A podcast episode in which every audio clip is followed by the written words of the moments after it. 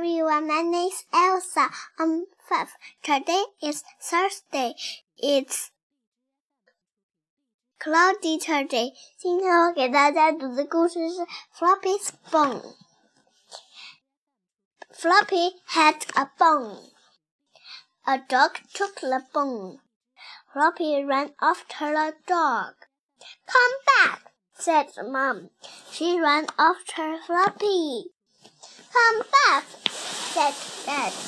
He ran after Mom. Come back, said Biff and Chip. They ran after Dad. The dog stopped. A big dog took the bone.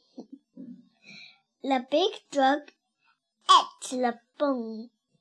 Oh no! Thank you.